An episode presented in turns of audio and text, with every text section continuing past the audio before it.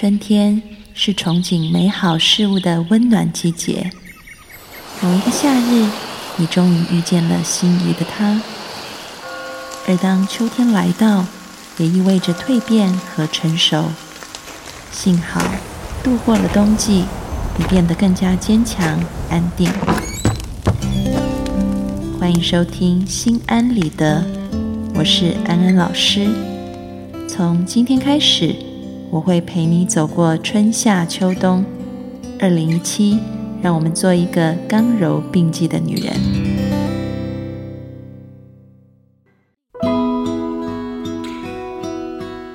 Hello， 各位听众朋友，大家好，欢迎收听心安理得，我是安安老师。最近呢，安安老师受邀参加一对朋友的珍珠婚派对。大家听过珍珠婚吗？事实上，它就是结婚三十周年的意思啊、嗯。他们的孩子都大了，然后呢，他们两个感情还是非常的好。当安老师看到他们在台上切这个嗯庆祝的大蛋糕的时候，我就觉得真是不容易啊。在现代一个离婚率这么高的社会当中，他们两个各自的工作、嗯、也都是很忙碌的，却可以维系一个这么好的感情。那他们呢，也在台上分享了他们夫妻是怎么样子长保甜蜜的一些秘诀。我就发现，哇，这一对夫妻虽然他们是做这个财务金融工作的，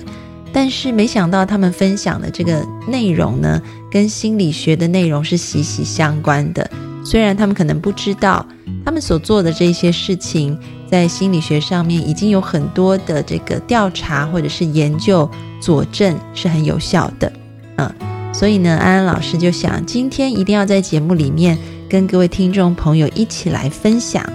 如何长保爱情甜蜜的秘诀。可能有一些听众朋友现在还没有进入婚姻，有一些还在谈恋爱，但你会发现怎么一开始的热恋慢慢的就变得无感，然后就进入一种柴米油盐酱醋茶，好像少了这一种浪漫的火花。要怎么样常常维系浪漫的火花呢？今天的心安理得，我们就要来告诉大家这一些小秘密，而且都是经由科学认证，是很有效果的哦。欢迎进入今天的讨论。嗯，首先呢，安安老师要告诉大家，我先讲一个实验啊。当我讲完这个实验呢，大家就会比较理解为什么安安老师后面讲的，嗯，有三件小秘诀啊会有效果。大家要知道，我们人管理我们的情感还有我们情绪的，其实是我们的大脑。所以呢，很多事情我们都要回归到脑科学来看。嗯，有一个实验是这样子的，有心理学家呢，他们在很多即将要结婚的这个情侣结婚之前，就说，呃，招募他们来做实验。他们把这个情侣，呃，分开来，然后给予他们看他们另外一半即将要结婚的人的照片。啊、呃，看完以后呢，这一些人，这些受试者就被邀请到一个电脑屏幕前面，电脑屏幕这时候就会打出很多的字，有所谓正面情绪的字，比如说很快乐、呃、很开心、呃、也有负面情绪的字、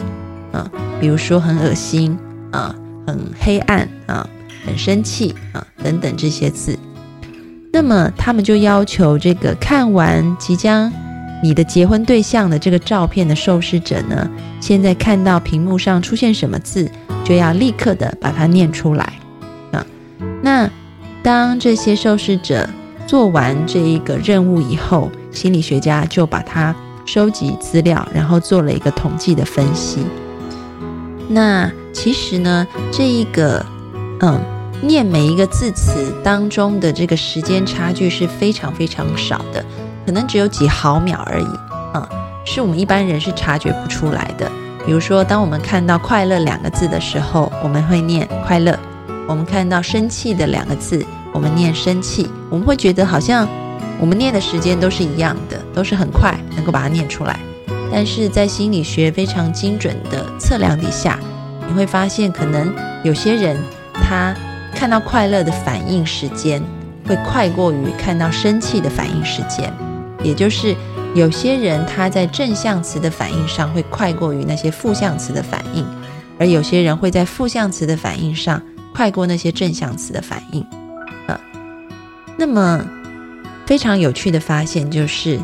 当在一年以后这一些伴侣、呃、他们已经结婚然后步入婚姻一年以后，这心理学家就跑去问他们说，哎，请问你现在对你的婚姻满不满意？这时候得到了一个有趣的发现，那就是那些在婚前看到自己的另外一半的照片，然后叫他念正向词跟负向词，他念负向词比较快的人，他们对婚姻的满意度其实是差的。而那些看到自己的另外一半念正向词的反应速度快过于念负向词的人，他们的婚姻通常是比较满意的。这个代表了什么呢？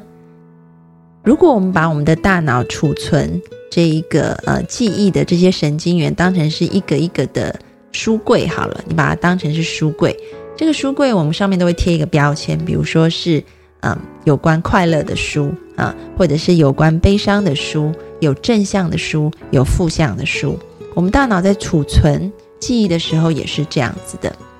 所以呢，当我们看到另外一半的照片，这个有关于另外一半的记忆，它是被放在正面的书柜里还是负面的书柜里，这时候就高下立见、啊、如果你跟另外一半相处的是很甜蜜的一些记忆，那这些记忆是被打包跟标签为正向的，它自动就会激发我们脑筋里面对于正向这个书柜里面的所有的东西。所以你在读正向词的时候会比读负向词的时候来得快。但是如果相反的，你跟另外一半呢，这个你想到他在你的潜意识里面连接的都是一些负向的经验的时候，你激活的就是那个负向的书柜。所以呢，当这个书柜被翻开来的时候，你要找负面的词就会快过于找那些正面的词、嗯、所以呢，要维系感情的甜蜜很重要，就要利用我们大脑里面的这个特性，也就是尽量的把你的印象跟一些甜蜜的回忆绑在一起。所以呢，安安老师要提供给大家的第一个秘招就是，你要常常和你的另外一半回想过去的甜蜜。嗯，即便你们已经过了这个热恋期，嗯，到了一个比较平稳的，好像是嗯，变成像朋友、像亲人一样的这一种比较平淡的阶段。你们还是要去做一些你们以前在热恋期里面会去的地方，比如说有一些常常去约会的那间餐厅、呃、你们还是要维持一个习惯，偶尔要过去，然后在那里去怀念一下当初你们两个在约会的时候、初恋的时候、热恋的时候那种甜蜜的感觉，讲一讲那个时候发生的情况、呃、让你们两个都沉浸在当时那种非常开心的、非常甜蜜的、嗯、然后疯狂的爱着对方的感觉，这个是很重要的、嗯、其实这样子的一个技巧就是强化你在对方脑中的这一种正面感觉、嗯、但是呢，我们用一个比较、嗯、轻松的方法，就是因为以前热恋的时候，刚刚开始恋情的时候一定是很正面的、嗯、所以呢，我们就要多去提取这样子的回忆，然后你就会发现，可能呢，你们在这种平淡的恋情当中会有一些争吵，你的这个照片被他放到了负面词语的书柜当中，但是因为借由这样子去提取过往一个正面的记忆，你的这个照片呢，又会被他放到这个正面的书柜里面了、嗯、所以这是第一点秘诀。第二点呢，其实跟这一个上一节我们讲的东西是有一些关联的，也就是你要好好把握睡前的时间。中国人有一句话我就讲得很好，叫做夫妻床头吵，床尾和。虽然呢，大家都以为这个意思就是说吵架了以后有一场很浪漫的性爱，那这个吵架的气就会消了，但是呢，我觉得其实这句话除了在性爱上面适用以外，在心理上面也是适用的。嗯嗯，其实人的记忆要被巩固下来，是要需要靠我们脑筋里面这些神经网络的连接，而神经网络的连结发生的时间通常是在我们入睡以后。所以呢，市面上会有很多的记忆法都告诉你说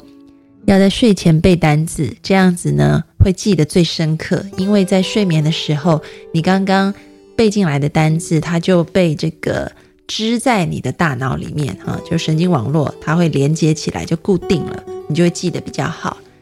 那安安老师要说，如果你已经步入婚姻了，你长大了，你没有这种背单字的需求，请你把睡前拿来巩固你的爱情。嗯嗯，这个不单只是指说你可以跟你的另外一半进行很亲密的行为，而很重要的是在你睡前的时候呢，可以多跟另外一半去聊一些会带给他正面情绪的事情。然后呢，当他讲了他今天发生的一些快乐的事情啊，我们通常都是聊一些不开心的事情啦，在睡前，比如说今天老板又怎么样啦，呃，这个同事又怎么样啦，所以导致工作压力很大，或者是孩子今天学习又不好啦，等等，这个很可惜，因为他看着你的脸，然后你一直在提取他的这个负面的感觉的时候，睡觉的时候你的脸跟负面的记忆就会在他的脑筋里面被织好，织得很稳固啊，这个就是一件不太好的事情。所以呢，如果要抱怨老公，要抱怨老婆，要跟他抒发内心负面的情绪，提早一点，你可以在吃饭的时候讲啊，但是睡觉的时候千万记得，睡前在床上要熄灯前要讲的是让他开心的事情。你可以问他，诶，今天有没有发生一些比较开心的事情？如果真的讲不出这样子的话题，今天真的很不开心的话，那你也可以问问他，过年的时候我们可以去哪里旅游？老公或老婆，你有没有想特别想去什么地方？那个地方带给你什么样的感觉？就是让他在讲的时候是很愉悦的。然后这时候呢，当他讲完了，你可以给他一些赞美，给他一些鼓励，或者跟他说啊，我也很想去那里。嗯，然后呢，嗯，最好是让他看着你的脸，然后就跟他道晚安，关灯睡觉。这时候你就会发现，他的脑筋里开始把你的脸、你讲的话，还有他刚刚的那种很愉悦的感觉，就会连接起来，然后在脑筋当中织得牢牢的。所以呢，他对你的感觉，他对你的热情跟甜蜜就会维系下去。这个是第二点，就是要好好把握你的睡前时间。那第三点呢，也是一个非常非常简单的方法，那就是呢，固定和你的另外一半去看爱情电影。嗯，而这个爱情电影呢，不限是浪漫爱情而已，或者是那一种非常纯爱的，不一定是这样。你也可以多去看一些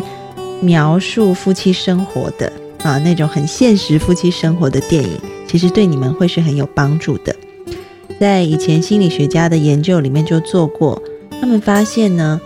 如果一对夫妻去接受这个婚姻辅导、嗯、就是在这个心理咨询室里面，由心理咨询师带领他们做一些夫妻的这种沟通互动，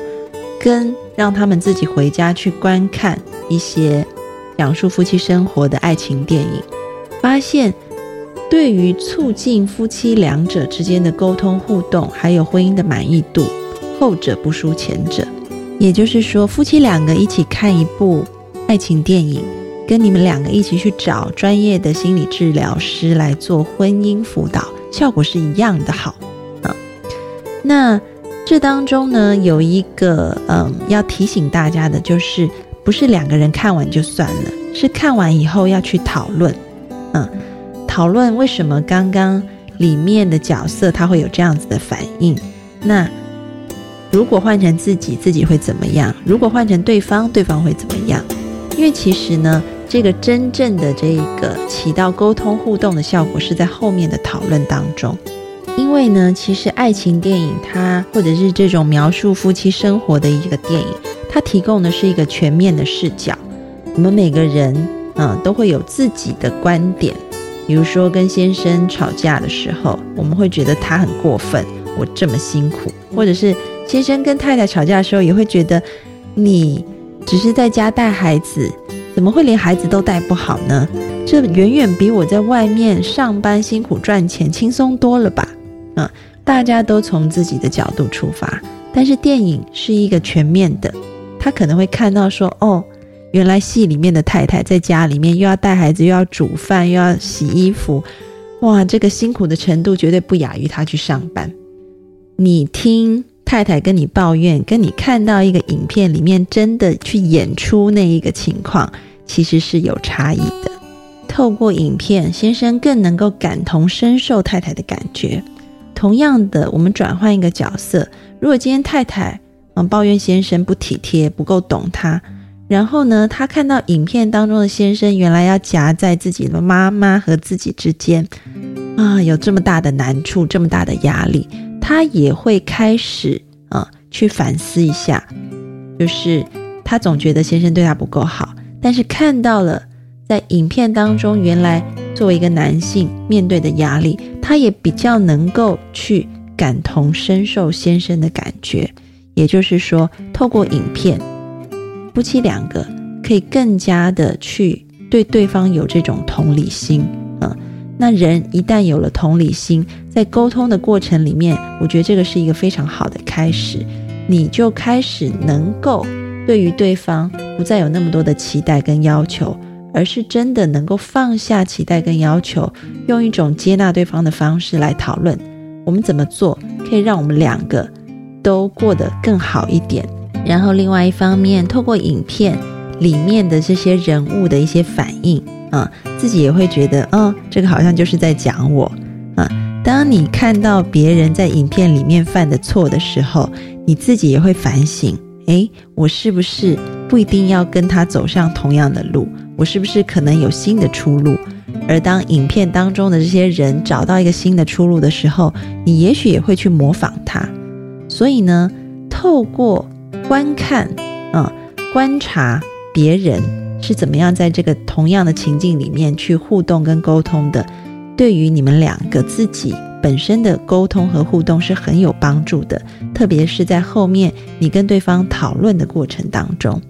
所以呢，这个是第三个秘诀，就是夫妻两个如果碰到了一些问题，如果你发现你们常吵架，感情出现一些危机的话，切记要开始养成一起看电影的习惯，而且看的是爱情电影啊、有关夫妻相处的电影，然后看完以后好好的讨论，你们的感情生活一定可以越来越好。今天的讨论到这里要告一段落，各位听众朋友，如果你有问题想要问安安老师的，欢迎你到心安理得的播客社区来留言给我，或者是你自己有一些维系感情的好方法，也欢迎你到社区来分享给其他听众朋友。每周二晚上八点半，心安理得也会有直播现场的粉丝问答。下次见，拜拜。